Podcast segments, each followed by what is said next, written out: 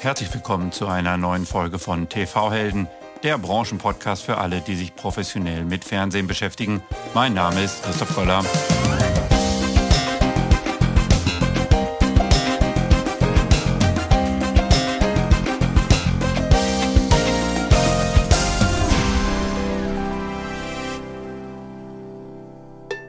Bevor wir mit unserem heutigen Gast starten, möchten wir kurz unseren Partner Tivo vorstellen.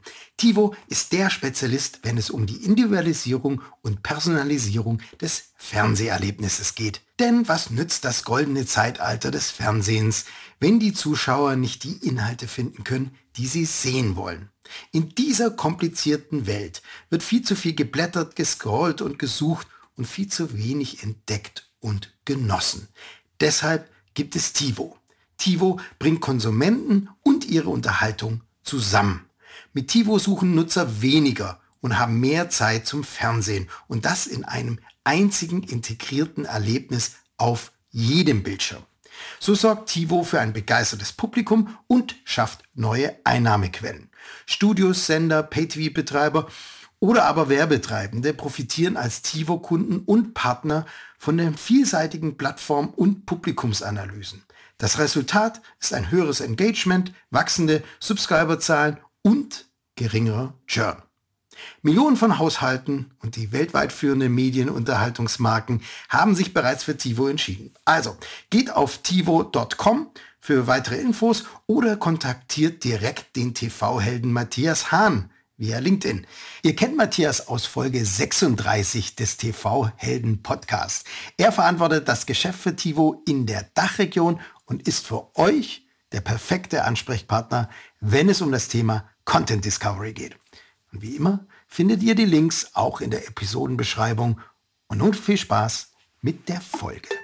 Die Europäische Union hat sich ein großes Paket vorgenommen, das soll die Grundrechte der Bürger besser schützen, gleichzeitig Innovation, das Wachstum, den Wettbewerb fördern, indem Wettbewerbsbedingungen angepasst werden. Heute wird es wieder sehr rechtlich. Wir sprechen über den Digital Service Act und ein wenig auch über den Digital Market Act. Dazu habe ich mir eine Expertin eingeladen, mit der muss ich mindestens noch zwei, wenn nicht mehr Episoden aufnehmen. Sie hat zum Thema Medienagenturen, Werbevermarkter promoviert, beschäftigt sich im Moment mit dem Thema Sicherheitsrecht, zum Beispiel Face Recognition oder Predictive Policing. Sie hat sich außerdem vertieft mit dem Netzwerkdurchsetzungsgesetz und dann auch dem Digital Services Act beschäftigt. Ich freue mich sehr, dass sie heute mein Gast ist, Frau Dr. Simone Kuhlmann von der Universität Hamburg. Herzlich willkommen. Ja, vielen Dank für die Einladung. Sehr gerne. Vielen Dank, dass Sie Zeit für uns haben. Ich hatte gerade schon so ein paar Projekte von Ihnen genannt, ähm, aber Sie sind Mitarbeiterin in dem Projekt Das Recht und seine Lehre in der digitalen Transformation. Können Sie uns noch einmal erzählen, worum geht es da genau? Genau, also der Titel hört sich vielleicht ein bisschen sperrig an, aber die Idee war grundsätzlich, sich Transformationsprozesse anzugucken, also beispielsweise von Geschäftsmodellen oder auch Handlungspraxen, beispielsweise von staatlichen Akteuren und zu schauen, ähm, welche Bedeutung das letztendlich für das Recht hat und wie sich das Recht vielleicht darauf einstellen muss, anpassen muss, die Regulierung sich ändern muss und ähm, es hat auch so ein bisschen eine didaktische Komponente. Also die Frage war auch, wie muss sich eigentlich die Juristenausbildung vielleicht ändern und anpassen, um auf diese ganzen digitalen Transformationen die richtigen Antworten zu haben und sozusagen Juristen für die Zukunft auszubilden, die damit umgehen können. Ich glaube, da haben wir vielleicht noch ein Thema gefunden für eine Episode, weil das denke ich ist auf jeden Fall ein relevantes und sehr spannendes Thema. Genau, und wird, glaube ich, häufig nicht mitgedacht bisher oder zu wenig mitgedacht zumindest. Ja, ich meine, bei mir ist jetzt schon ein bisschen her, aber zu meiner Zeit auf jeden Fall nicht. Genau, wir wollten heute einmal zum Thema, was hat die Europäische Union vor im äh, Bereich ähm, Digital Services Act sprechen, also dieses ganze Paket der Regelungen zu, ja, die EU nennt es Digital, Digital Services, wir sprechen gleich mal darüber, was das eigentlich genau ist. In Deutschland gab es ja, äh, ich sage jetzt mal so eine Art Vorgänger, Seit 2017 gibt es das sogenannte Netzwerksdurchsetzungsgesetz, NetzDG, und das wird jetzt mehr oder weniger abgelöst. Ähm, können Sie uns noch einmal kurz erläutern, was hat es nochmal mit dem Netzwerkdurchsetzungsgesetz auf sich? Ja, das äh, Netzwerkdurchsetzungsgesetz, was ja lange Zeit auch relativ umstritten war, hatte eigentlich die Idee, die Rechtsdurchsetzung in sozialen Netzwerken zu verbessern. Also vorher war es ja so, dass es relativ schwierig war, rechtswidrige Inhalte von den Plattformen wieder runterzubekommen oder beziehungsweise es für Nutzer einfach schwierig war, da durchzudringen und einen Antrag zu stellen. Und ähm, das sollte sozusagen vereinfacht werden, dass rechtswidrige Inhalte von den Plattformen schneller runterkommen. Und deshalb hatte man die Idee, dass man die Anbieter, konkret soziale Netzwerke am Anfang dazu verpflichtet, ein sogenanntes Abhilfe- und Meldeverfahren einzurichten, wo das Ziel war, dass Nutzer die Möglichkeit haben, rechtswidrige Inhalte oder Inhalte, die sie für rechtswidrig halten, ähm, dem Dienst direkt zu melden. Und der Dienst äh, war dann verpflichtet, innerhalb einer bestimmten Frist sich das anzugucken, zu prüfen und dann wenn er das auch für rechtswidrig ähm, einschätzt, den Inhalt diesen von der, sein, seiner Plattform runterzunehmen, ohne dass sozusagen Behörden, Gerichte oder ähnliches da eingeschaltet ist, sondern dass man das in kurzer Fristen einfach von den Plattformen runterbekommt. Ja, das war ja immer der, der große Vorwurf. Die, die Plattformen spielen Polizei und Staatsanwaltschaft. Und Richter eigentlich auch noch. Ja, natürlich. Also diesen Vorwurf gibt es. Ähm, ist natürlich insoweit was Wahres dran, dass Sie sozusagen mit der Aufgabe betraut werden, sich diese Inhalte anzugucken und ja, sicherlich auch komplexe Grundrechtsabwägungen ähm, vorzunehmen und zu gucken, was ist jetzt eigentlich rechtswidrig, ähm, wie lang, wie weit reicht die Meinungsäußerungsfreiheit, ist es noch okay oder ist es nicht okay. Andererseits muss man sich ähm, auch klar machen, dass sie am nächsten dran sind und wir einfach ein Durchsetzungsproblem haben. Wenn man sich anguckt, wie viel Stunden Content in der Minute irgendwo hochgeladen werden. Also ich habe das mal für YouTube angeguckt, da sind es 500 Stunden die Minute. Wer soll das an Behörden Behörden durchgucken und oder von Gerichten, um das durchzusetzen. Also man kann das kritisieren. Andererseits ist halt auch der Punkt, ähm, diese Kapazitäten hat keine Behörde, kein Gericht, um das irgendwie zu machen bisher. Und deshalb war es wahrscheinlich der gangbarste Weg oder ist es der gangbarste Weg und vernünftigste Weg, das an die auszulagern insoweit. Ja, also ich glaube, die schiere Menge ist auf jeden Fall ein überzeugendes Argument. Jetzt hatten wir es gerade schon gesagt, das wird bald abgelöst durch eine europäische Regulierung.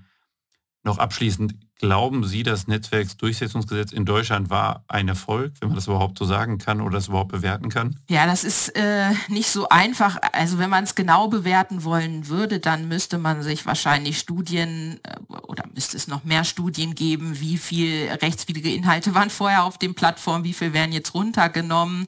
Ähm, das ist äh, nicht so einfach nachvollziehen zu können. Was man aber sagen kann, als Blaupause für äh, die europäische Ebene war es auf jeden Fall jetzt erfolgreich, weil man das, äh, diese Instrumente in den DSA implementiert hat, nachdem auch in anderen europäischen Ländern ähm, solche Gesetze entstanden sind. Und von daher würde ich sagen, hat es insoweit schon für sich als Gesetz einen Erfolg einfach, weil es sozusagen als Blaupause jetzt für mit seinen Instrumenten für eine größere europäische Gesetzgebung ähm, fungiert hat. Und ich glaube, auf europäischer Ebene ist es einfach effektiver und äh, besser angesiedelt angesichts ähm, der Dienste, die einfach über die Ländergrenzen hinweg agieren und es irgendwie allein für Deutschland so keinen Sinn machte. Ist auch mal ganz schön zu sagen, der, der deutsche Gesetzgeber als Vorreiter der europäischen Regulierung im Digitalbereich. Hat man auch nicht so häufig. Ja, könnte man, vor allen Dingen im Digitalbereich kann man sich eigentlich nicht vorstellen, aber ähm, so kann man es für diesen Fall tatsächlich mal beschreiben. Jetzt hat die Europäische Union beschlossen, wir führen den äh, Digital Service Act ein, zusammen, wie gesagt, mit dem Digital Market Act. Die Idee, Sie hatten es gerade schon gesagt, ist ein bisschen von Deutschland übernommen, also basiert halt immer noch äh, darauf, private Firmen sollen Recht durchsetzen. Ähm, vielleicht können Sie mal kurz sagen, was sind die großen Unterschiede, wenn es welche gibt, was wurde beibehalten, was hat sich geändert? Zum Digital Service Act meine ich jetzt, im, im Vergleich zum NetzDG, genau. Ja, also, also ich sagte ja schon zum Beispiel, äh, dass einige Instrumente einfach in den DSA fast eins zu eins äh, von seinen Modalitäten übernommen sind. Das betrifft insbesondere die Idee, dass man ein Abhilfe- und Meldeverfahren installiert, ähm, wo Nutzer rechtswidrige Inhalte melden können und ähm, der, der Dienst diesen Meldungen abhelfen muss, sage ich jetzt einfach mal. Also diese, diese Grundidee, dass private Anbieter sich darum kümmern, sozusagen ihre Plattform von rechtswidrigen Inhalten sauber zu halten, das ähm, ist beibehalten worden. Andererseits, äh, oder auf der anderen Seite ist es aber so, dass dieser DSA jetzt weit über den Anwendungsbereich des NetzDG hinausgeht. Also zum einen der persönliche Anwendungsbereich, also es umfasst viel mehr Dienste, die jetzt von dem DSA ähm, umfasst werden und die verpflichtet sind, sowas einzurichten.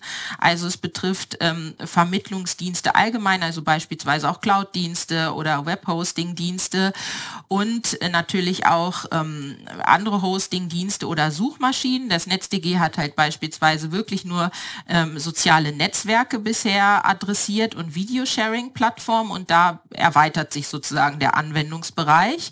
Und der zweite Aspekt, der wesentlich ist, da können wir vielleicht noch mal im Detail zu eingehen, ist, dass der Digital Services Act ähm, viel, viel mehr Sorgfaltspflichten enthält. Also es beschränkt sich nicht auf diese rechtswidrigen Inhalte. Das ist natürlich etwas, was sehr in der öffentlichen Diskussion ist oder was sehr sichtbar ist, aber es enthält wirklich noch zahlreiche andere Verpflichtungen, die das NetzDG nicht hatte. Lass uns noch einmal zum Anwendungsbereich oder sag mal, wer, wer, wer ist der, wer sind die, die Plattformen, die es sich wendet, das, das der Digital Service Act. Sie hatten ja zum Beispiel auch Suchmaschinen genannt. Das ist für mich mal so ein Beispiel, wo ich mir das super schwierig vorstellen kann, weil für mich ist die Suchmaschine halt, die schaut, was gibt es im Internet, fasst das irgendwie zusammen, katalogisiert alles und spuckt mir dann das aus, wie, wie kann die dann verantwortlich sein im Rahmen des Digital Services Act? Ja, also der Digital Services Act, ähm, also beziehungsweise erstmal gesprochen, fast einfach oder adressiert sämtliche Vermittlungsdienste und hat dann als besonderen Verantwortlichen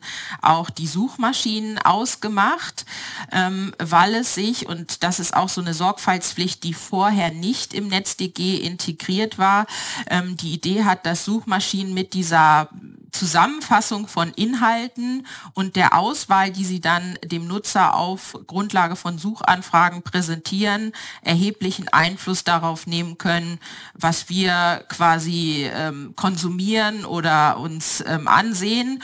Und deshalb hatte man die Idee, dass man da sozusagen Regelungen schaffen müsste, um da Einfluss zu nehmen auf diese Dienste. Das funktioniert in der Regel erstmal durch Transparenzverpflichtungen, also dass beispielsweise Suchmaschinen müssen erklären müssen ihren Nutzer, wie eigentlich die Funktion, ihre Funktion im Groben ist, auf welchen Parametern ihre Funktionen basieren, warum mir sozusagen ähm, das jetzt empfohlen wird als Content und das wiederum nicht.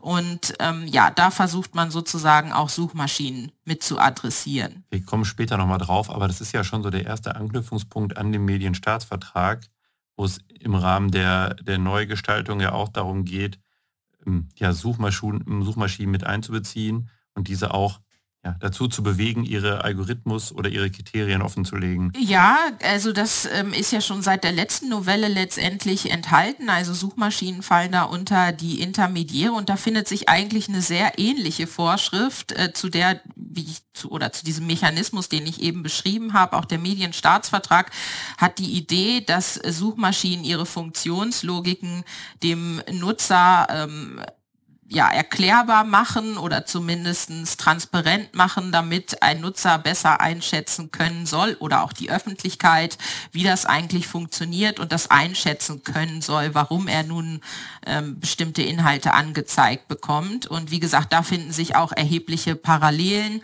also nicht nur zum NetzDG, was sehr häufig in der Öffentlichkeit äh, schon diskutiert wird, sondern auch der Medienstaatsvertrag hat etliche Vorschriften, die sich nun mm, im äh, DSA wiederfinden. Und wenn ich es richtig verstanden habe, kurz zusammengefasst, also der DSA umfasst sozusagen einmal die Verpflichtung, zeig uns äh, der Regulierung, aber auch dem Kunden, wie du vorgehst und im Zweifel geh bitte auch gegen rechtlich nicht zulässige Inhalte vor. Genau, das sind äh, zwei Säulen, aber man kann wirklich beim DSA sagen, dass sich da ja ein, eine bunte Mischung von allen möglichen Dingen drin findet. Also sicher diese dieses Saubermachen, sage ich jetzt mal, des Netzes oder der Versuch von Digi äh, aus digitalen Plattformen rechtswidrige Inhalte ähm, rauszubekommen.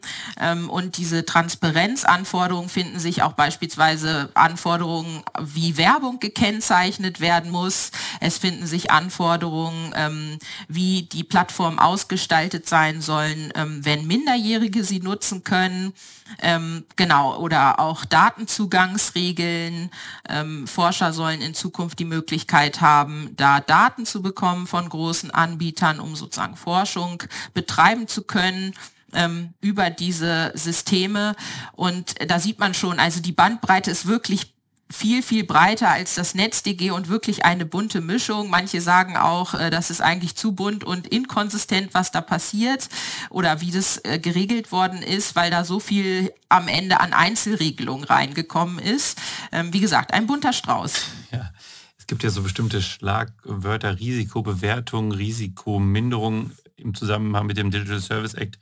Was, was verbirgt sich da dahinter? Ja, also die Idee ist ähm, gewesen und ähm, das hat man beobachtet, dass oder dass solche Plattformen Einfluss auf gesellschaftliche ähm, Themen nehmen. Nehmen wir nur mal das Thema Desinformation jetzt beispielsweise im Rahmen der Corona-Pandemie. Ähm, Und da hatte man die Idee, dass ähm, die Dienste selbst eine Risikobewertung oder ähm, Analyse ihrer Dienste vornehmen sollen, um zu schauen, inwieweit nimmt eigentlich ihr Dienst mit seinen Funktionslogiken und seinen Nutzungssystemen gegebenenfalls auf sowas ein Einfluss auf so gesellschaftliche Debatten, auf die Verbreitung von Desinformation? Nimmt das beispielsweise Einfluss auf Wahlen, vielleicht auch auf ähm, auf ähm, ja so gesundheitliche Fragestellungen und da ist sozusagen die Idee, dass sie selbst ihren Dienst einmal daraufhin überprüfen und dann gegebenenfalls, ähm, wenn sie da Risiken ausmachen,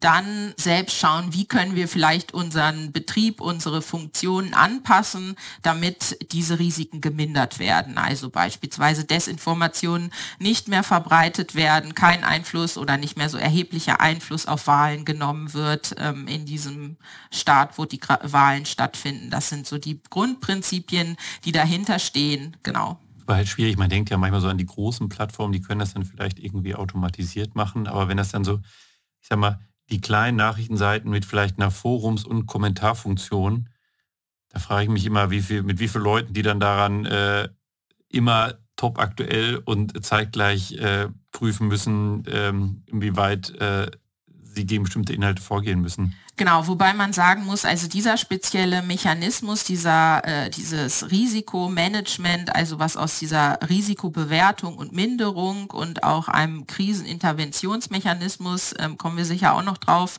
ähm, besteht, das adressiert hauptsächlich die ganz großen Anbieter, also die mehr als 45 Millionen Nutzer innerhalb der Union haben.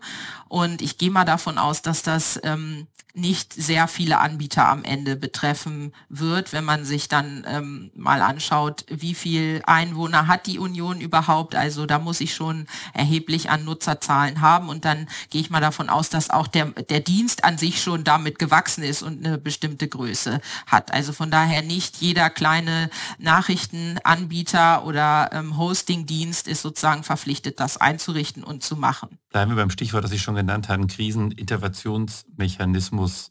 Für mich hat das, ist es auch mal im Zusammenhang mit dem von Ihnen schon angesprochenen Thema, wenn zum Beispiel Wahlen in einem Staat anstehen oder andere politische Themen. Gibt es da einen Zusammenhang oder ist das eher eine andere an der Regulierungsgedanke? Also auf Wahlen ist es konkret jetzt nicht bezogen, aber der Grundmechanismus ist eigentlich die, der gleiche. Also es ist eigentlich ein Spezialfall von diesem Risikomindерungs- ähm, oder Bewertungssystem und soll speziell halt auch vor dem Hintergrund der Krisenerfahrung der europäischen Gesellschaft ähm, beispielsweise ähm, wie im Rahmen des Krieges jetzt in der Ukraine oder auch von Corona ähm, darauf bezogen werden und ist deshalb noch in diesen Gesetzestext eingeflossen und hat sozusagen die Idee, dass soweit ähm, Anbieter Einfluss oder potenziellen Einfluss auch darauf nehmen, dass man da ähm, Minderungsmaßnahmen oder Abhilfemaßnahmen beim Anbieter implementiert, um auf diese Krisensituation schnell reagieren zu können. Ob das am Ende so funktioniert, das ist eher ähm, auf ähm, freiwilliger Basis, will ich nicht sagen, aber welche Maßnahmen der Anbieter tatsächlich macht, da ist, das ist ihm überlassen. Von daher muss man dann gucken, wie gut das am Ende funktioniert und ähm, äh, ob das dann wirklich großen Einfluss darauf hat. Ähm, und Krise meint ähm, schon etwas mehr. Also beschrieben ist es mit außergewöhnlichen Umständen zu einer ernsthaften Bedrohung der öffentlichen Sicherheit oder der öffentlichen Gesundheit in der Union oder in wesentlichen Teilen derselben. Äh, das heißt, es muss schon ein erheblicher Ausnahmezustand festgestellt werden und es muss einen Großteil der Union betreffen. Deshalb jetzt das Beispiel Wahlen wird das ähm, nicht umfassen. Da sind wir eher bei diesem normalen Krisen, äh, Krisenmechanismus oder beziehungsweise Risikomechanismus, wo man einfach dauerhaft kontrollieren soll als Anbieter, trägt mein Angebot mit seinen Funktionen dazu bei, dass ähm, Wahlen möglicherweise manipuliert werden. Und auf der anderen Seite haben wir dann in diese besonderen Fälle, diesen Kriseninterventionsmechanismus, wenn wirklich außergewöhnliche Umstände eintreten mit einer außergewöhnlichen Bedrohungslage für große Teile der Union. Jetzt haben wir über die großen Fälle, Themen gesprochen, Wahlen oder große Unglücke. Ähm, wie ist es denn so, ich sag mal, im täglichen Ablauf? Also wenn ich ein Anbieter einer Nachrichtenseite bin, biete bestimmte Kommentarforumsfunktionen an, entdecke da rechtswidrige Inhalte. Hat sich da eigentlich was geändert? Wird sich da was ändern? Wie muss ich mir da den normalen Ablauf vorstellen? Genau, also äh, der DSA hat sozusagen so, eine, so ein Grundlevel an Sorgfaltspflichten, was sozusagen alle Vermittlungsdienste einhalten müssen. Aber das genannte Beispiel, also wenn wir jetzt beispielsweise ich habe eine Nachrichtenseite und habe da auch eine angehängte Kommentarfunktion, die aber nicht den wesentlichen Teil des Dienstes ausmacht. Also der wesentliche Teil wäre ja in dem Fall, ich hab, äh, betreibe diese Nachrichtenseite und die Kommentarfunktion ist nur eine reine Nebenfunktion, dann ähm, soll man sowieso gar nicht runterfallen. Also dann ähm, gilt man oder zumindest nicht unter die Anforderungen, die für Hosting-Dienste gelten. Und die meisten Sorgfaltspflichten, einschließlich diese Ver äh, Verpflichtung, ein Melde- und Abhilfeverfahren extra einzurichten, das betrifft ähm, vor allen Dingen Hosting-Dienste, wo jetzt beispielsweise so eine Nachrichtenplattform raus wäre. Also und ähm, ansonsten natürlich ähm, rechtswidrige Inhalte sollten natürlich von der Plattform, aber es bleibt eigentlich dabei, dass ich erstmal proaktiv sowieso nicht verpflichtet bin, ähm, da das zu durchsuchen und zu schauen, gibt es rechtswidrige Inhalte. Aber sobald ich natürlich darauf aufmerksam gemacht werde, und das gilt dann auch für ähm, kleine Dienste, dann bin ich natürlich verpflichtet, das zu prüfen und gegebenenfalls runterzunehmen. Und wenn ich das nicht tue, dann ähm, bin ich ganz normal haftbar. Also dann kann ich äh, ganz normal verklagt werden dafür oder einen Unterlassungsanspruch kassieren. Und ähm, weil ich sozusagen davon Kenntnis hatte und ähm, trotzdem es auf der Plattform gelassen habe. Aber wie gesagt, das Konzept vom DSA ist schon abgestuft und ähm, schaut sehr genau, wie groß ist der Dienst, ähm, was kann der sozusagen tragen und ähm, knüpft sich vor allen Dingen oder knüpft die Sorgfaltspflichten vor allen Dingen an größere Dienste und ähm, Hosting-Dienste, was so die Einrichtung von diesen Meldeverfahren betrifft. Hm. Ja, also ich glaube, man kann mehr oder weniger sagen, was das Thema rechtswidrige Userinhalte auf Plattformen angeht, ändert sich nicht so viel. Da bleibt es eigentlich bei den normalen Haftungsregelungen und dem normalen Vorgehen. Genau, es bleibt gleich. Man muss natürlich ähm, sagen, ähm, ich kann mir schon vorstellen, dass es komplexer wird, insofern, ähm, dass der DSA Wobei auch da muss man sagen, vorher galten verschiedene nationale Bestimmungen. Ähm, der DSA hat jetzt zwar so einen gemeinsamen Rahmen, aber was zum Beispiel rechtswidrige Inhalte ist, das definiert immer noch wie vor das nationale Recht. Also da müssen sich die Dienste ähm, auch da wieder orientieren, was gilt in den einzelnen Mitgliedstaaten letztendlich, ähm, weil da sozusagen die, auch die Befugnis der Union überhaupt nicht ähm, lag, da irgendwie Maßgaben zu treffen, was jetzt für alle umfassend rechtswidrig sein soll. Also da bleibt das ja, wahrscheinlich so komplex wie früher, dass man nur diesen vereinheitlichten Rahmen hat, aber trotzdem die Inhalte, was rechtswidrig ist, trotzdem sich noch nach nationalem Recht bemisst. Schon mal ganz gut zu hören. Das bringt uns zum nächsten Thema. Wir hatten es gerade schon mal hm, angesprochen, das Thema intermediäre Regulierung, also den Einfluss des Digital Services Act auf die nationale Medienordnung, also den Medienstaatsvertrag in Deutschland. Ähm, Vielleicht erstmal, wo werden wir bestimmte Einflussfaktoren sehen? Sie hatten gerade schon gesagt, das Thema intermediäre Regulierung, gegebenenfalls auch beim Thema Plattformregulierung. Was sind da so die Anknüpfungspunkte? Genau, also ähm, man kann ja grob sagen, dass der DSA eigentlich Plattformen reguliert und überall da, wo auch das nationale Recht ähm, bislang Plattformen reguliert hat, eigene Maßgaben dafür getroffen hat. Ähm, diese Befugnis fällt eigentlich mit dem DSA weg, weil der DSA hat die Idee, ähm, dass wir eine Vollharmonisierung in diesem Bereich bekommen und gerade dieses Durcheinander von verschiedenen äh, nationalen Gesetzgebungen, die es ja auch für ähm, die Anbieter selbst nicht einfacher macht, dass das sozusagen vorbei ist und es nur noch diesen DSA mit einheitlichen Maßgaben gibt und dann ähm, für die Union komplett gilt. Und damit ist sozusagen eigentlich jegliche Befugnis in dem Bereich, im Anwendungsbereich für nationale ähm, Gesetzgeber passé. Hm, sehen Sie da schon jetzt bestimmte Änderungsbedarf im Medienstaatsvertrag, den man jetzt vornehmen müsste? Ja, also im im Medienstaatsvertrag ähm, beispielsweise gibt es einen Bereich, der sich nur mit ähm, Intermedi äh, Intermediären beschäftigt, also ähm, was wir klassischerweise als äh, Suchmaschinen kennen zum Beispiel. Und diese Regelungen, die sich da finden im Medienstaatsvertrag, die sind ziemlich parallel zwar nicht genauso wie das NetzDG jetzt im Verhältnis zum DSA, aber von den Inhalten sehr ähnlich dem, was wir im DSA in Teilen finden.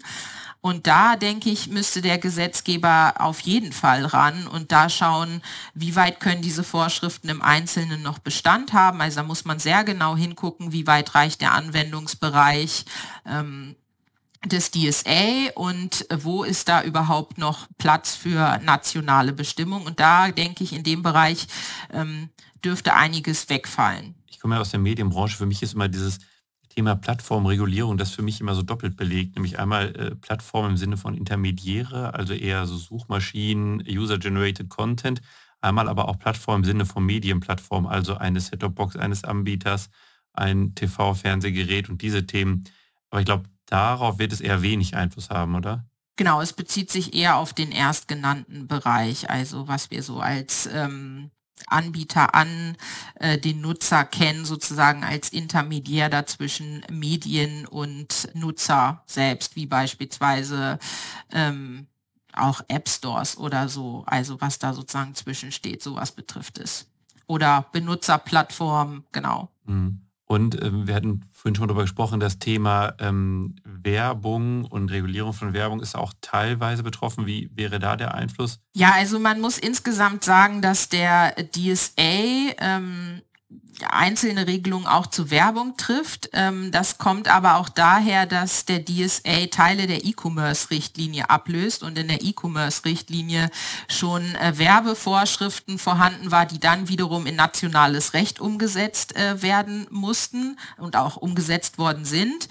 Und ähm, äh, eigentlich sind die Regelungen, die sich jetzt im DSA finden, ziemlich ähnlich dem, was wir in Teilen im nationalen Recht kennen, nämlich ähm, wie muss Werbung eigentlich gekennzeichnet werden. Also was ist für den, muss für den Nutzer transparent sein, wenn er Werbung sieht, zum Beispiel bei YouTube oder ähm, und, äh, bei anderen Plattformen. Und das wird eigentlich ziemlich dem angepasst, was wir aus dem Fernsehsektor schon kennen, nämlich dass mir klar sein muss, ähm, dass es deutlich gekennzeichnet sein muss als als Werbung, von wem kommt die Werbung, wer ist gegebenenfalls, wenn sich das unterscheidet, Auftraggeber der Werbung. Und sowas hatten wir auch schon im Medienstaatsvertrag ähm, bisher vorhanden. Und dann ähm, bleiben eigentlich die anderen Vorschriften, die wir für Werbung haben. Also wie muss Werbung beispielsweise inhaltlich ausgestaltet sein? Also da haben wir ja noch auch im Jugendmedienbereich Regelungen, äh, wofür nicht geworben werden darf oder wie Werbung nicht ausgestaltet werden darf. Das bleibt Aktuelles eigentlich. Thema gerade. Genau, äh, das bleibt sozusagen dem nationalen Gesetzgeber ähm, belassen. Man kann insgesamt sagen, dass es vielleicht, so kann man sich ganz gut vorstellen, der DSA ist eigentlich inhaltsneutral. Also äh, der DSA regelt selbst nicht, welche Inhalte wie irgendwie verbreitet werden können, sollen, müssen. Ähm, klar, rechtswidrige Inhalte nein, aber sonst ist ihm das eigentlich egal, was es für Inhalte sind, ob es User-Generated Content ist, ob es was Professionelles ist. Das ist ihm eigentlich egal.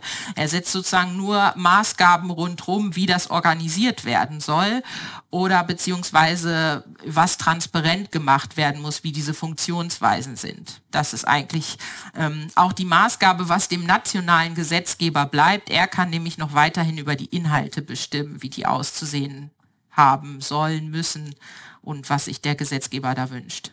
Interessant, also mehr so dieses, Sie hatten das Beispiel schon, dem Kunden bewusst machen, was du jetzt hier gerade siehst, das ist Werbung, das ist nicht Teil der redaktionell gestalteten Sendung beispielsweise. Genau, aber also wie gesagt, das äh, kannten wir vorher eigentlich schon, dass das auch so sein muss. Es war halt, verbinden wir viele mit dem Fernsehen und jetzt ist halt auch ganz deutlich, mhm. auf Plattformen muss diese Werbung genauso gekennzeichnet sein. Und was vor allen Dingen dazugekommen ist, häufig, ähm, wenn dahinterliegende Interessen stehen, beispielsweise eine Partei Werbung macht und das finanziert, sowas soll auch sichtbar werden. Das fehlte bisher. Aber eine, genau, aber Einfluss auf die Werbezeitenregulierung will es jetzt auch nicht haben. Das ist dann mehr ein inhaltliches Thema.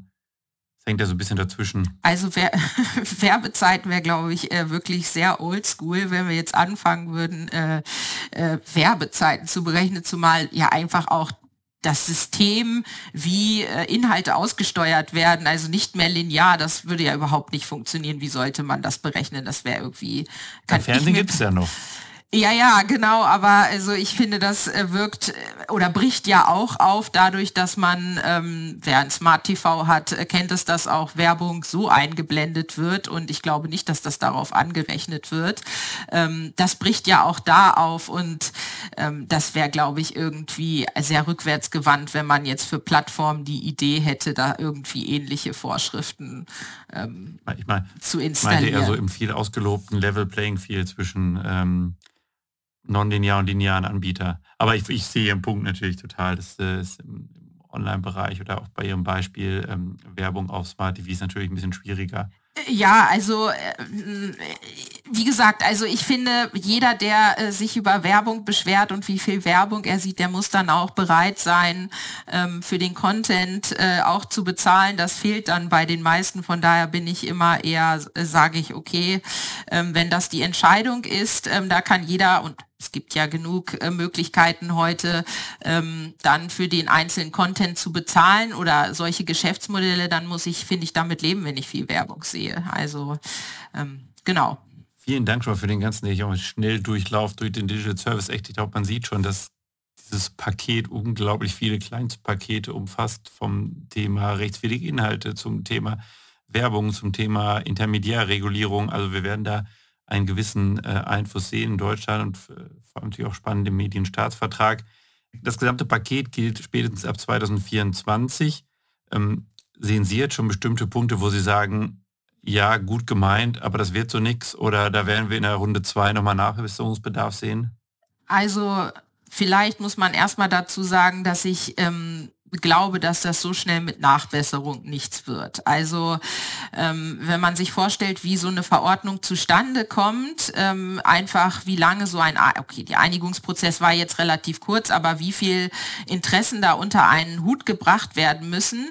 Und äh, wir sehen das beispielsweise am ähm, der Datenschutzgrundverordnung, ähm, wie schwer es ist, solche Verordnungen dann nochmal anzufassen und da nochmal ähm, zu novellieren. Das glaube ich nicht, dass das so schnell kommt. Also das will ich eher bezweifeln. Nichtsdestotrotz ähm, kann man natürlich sehen, dass vielleicht ähm, bei einigen Punkten man sagen kann, das ist alles ganz gut gemeint. Ob das dann alles so funktioniert, das werden wir erstmal sehen müssen. Also vielleicht mal ganz oder einfach zwei konkrete Beispiele. Ähm, die Regelungen im DSA sind ähm, häufig relativ unkonkret und abstrakt gefasst. Und das durchzusetzen beziehungsweise auch einheitlich durchzusetzen, Ähm, das stelle ich mir schwierig vor. Also nur mal ein Beispiel. Ähm, in einer Vorschrift in Artikel 25, da geht es um Online-Schnittstellen und die sollen beispielsweise so ausgestaltet werden, dass der Nutzer nicht getäuscht und manipuliert wird. Und da kann man sich schon fragen, okay, was bedeutet das jetzt eigentlich äh, konkret? Also es geht äh, vor allen Dingen um so Dark Patterns, aber die Frage ist, was, wie muss der Anbieter das jetzt eigentlich konkret ausgestalten? Und da sieht man einfach, wie, wie unkonkret die Bestimmung ist. Also was ist damit gemeint? Wann ist der Dienst so ausgestaltet, dass Nutzer getäu äh, nicht getäuscht werden? Das ähm, wie gesagt, der Gesetzgeber kann da nochmal mit sogenannten delegierten Rechtsakten an der einen oder anderen Stelle nachsteuern. Also die EU-Kommission ist dazu ermächtigt, sozusagen da nochmal ähm, Unterrechtsakte sozusagen zu schaffen, die das nochmal aus, äh, äh, so ausgestalten und konkretisieren. Aber da sehe ich halt Schwierigkeiten, das durchzusetzen, wenn das so weich ist. Und der andere Punkt ist einfach, dass das Aufsichtssystem ähm, schon Fragen aufwirft oder die Durchsetzungsmechanismen. Also manche sprechen auch von einer Kommunikationsüberwachungsbürokratie, die da eingerichtet wird. Und äh, man sieht einfach, dass da sehr viele Schichten aufeinander gestapelt sind, die sozusagen die Durchsetzung dieses Rechtsakts ähm, sicherstellen sollen. Also angefangen damit, dass die Anbieter selbst äh, verpflichtet werden, Compliance-Funktionen bei sich selbst einzurichten, externe Prüfer kommen lassen, die das sozusagen nochmal evaluieren, ob das bei ihnen alles äh, richtig läuft. Und dann kommen erst die Behörden und auch da wird dann nochmal unterschieden, ähm, Einmal für die kleineren Dienste, ähm, da macht es dann der digitale Koordinator, äh, der in jedem Mitgliedsland bestimmt werden muss. Und dann gibt es noch die EU-Kommission und dass sich das alles zurechtdrückt, zumal wir ja auch wirklich länderübergreifend agieren müssen oder agiert werden muss einfach, das stelle ich mir echt schwierig vor. Also da muss ich echt, äh, muss geschaut werden, ob das funktioniert. Da bin ich gespannt. Positiv könnte man sagen, es werden vielleicht ein paar neue Stellen geschaffen. Äh, ja, da könnte man auch sagen, also wenn man sich nur den Prozess in Deutschland anguckt, äh, dass das Schaulaufen ja schon lange begonnen hat, wer jetzt ähm, der Koordinator für digitale Dienste in Deutschland wird, weil es einfach nicht unserem bisherigen Aufsichtsmodell entspricht. Also ähm, wir haben ja ähm, die Landesmedienanstalten, die bisher dafür zuständig sind, die Mediengesetze zu überwachen und durchzusetzen. Und nun soll halt in, in Deutschland ein Koordinator bestimmt werden für digitale Dienste. Und da kann man sich vorstellen, dass bisher diese föderalen Strukturen da überhaupt nicht so richtig eingepasst sind. Und natürlich jetzt die Frage ist, wer wird es am Ende, ähm, weil das natürlich eine mächtige Position insoweit ist. Und da sieht man schon, da muss ich noch einiges äh, zurechtrücken. Auch interessant, ne, weil natürlich die deutsche Medienaufsicht durch das föderale System gerade auch, äh, ich sage mal, bestimmte Vor- und Nachteile hat, aber ein bestimmtes System, was ja schon gewissen sinnvollen Hintergedanken hat, was jetzt dann durch, durch die europäische Regulierung so ein bisschen ausgehebelt wird. Ne? Genau, also äh, man muss schon sagen, der DSA lässt die Möglichkeit, das auch auf, ne, auf ähm, die Regulierungsebene im Nationalstaat nochmal auf mehrere ähm, Behörden zu verteilen. Aber wie gesagt, es passt halt eigentlich nicht mehr so richtig zu diesem System. Und ähm, von daher, ja, dürfen wir gespannt sein, was da passiert und wie das ausgestaltet wird jeden Fall. Ja, ich hatte ja schon des Öfteren erwähnt im Podcast, wir müssen äh, noch mehr Episoden zusammen machen. Dann ähm, bietet sich das Thema ja auch schon an. Dann müssen wir 2024 mal schauen, was dann so kommt. ja, sehr gerne. Ähm, für unsere Hörer als Service sozusagen, wer Interesse hat, sich mit dem Thema Digital Services Act, nationales Medienrecht vertiefter zu beschäftigen, kann gerne den äh, Aufsatz von äh, Frau Dr. Kuhmann lesen, erscheinen, erschienen in der Zeitschrift für Urheber- und Medienrecht, der das ganze Thema, was wir hier nur ich sage mal in aller Kürze angesprochen haben, noch etwas vertieft. Ähm, Frau Dr. Kuhmann, vielen Dank für Ihren Besuch. Vielen Dank, dass Sie äh, die Zeit hatten, uns dieses ganze Thema Digital Service Act etwas näher zu bringen. Ja, sehr gerne. Hat mich gefreut. Ähm, genau, und ich freue mich, falls es nochmal die Möglichkeit gibt, nochmal ein anderes Thema oder auch vielleicht ein Thema aus dem Digital Services Act, der ja, wie gesagt, einen bunten Strauß äh, an Regelungen mit sich bringt, das nochmal zu vertiefen. Ich bin mir ziemlich sicher, wir werden da was finden. Ja, sicherlich.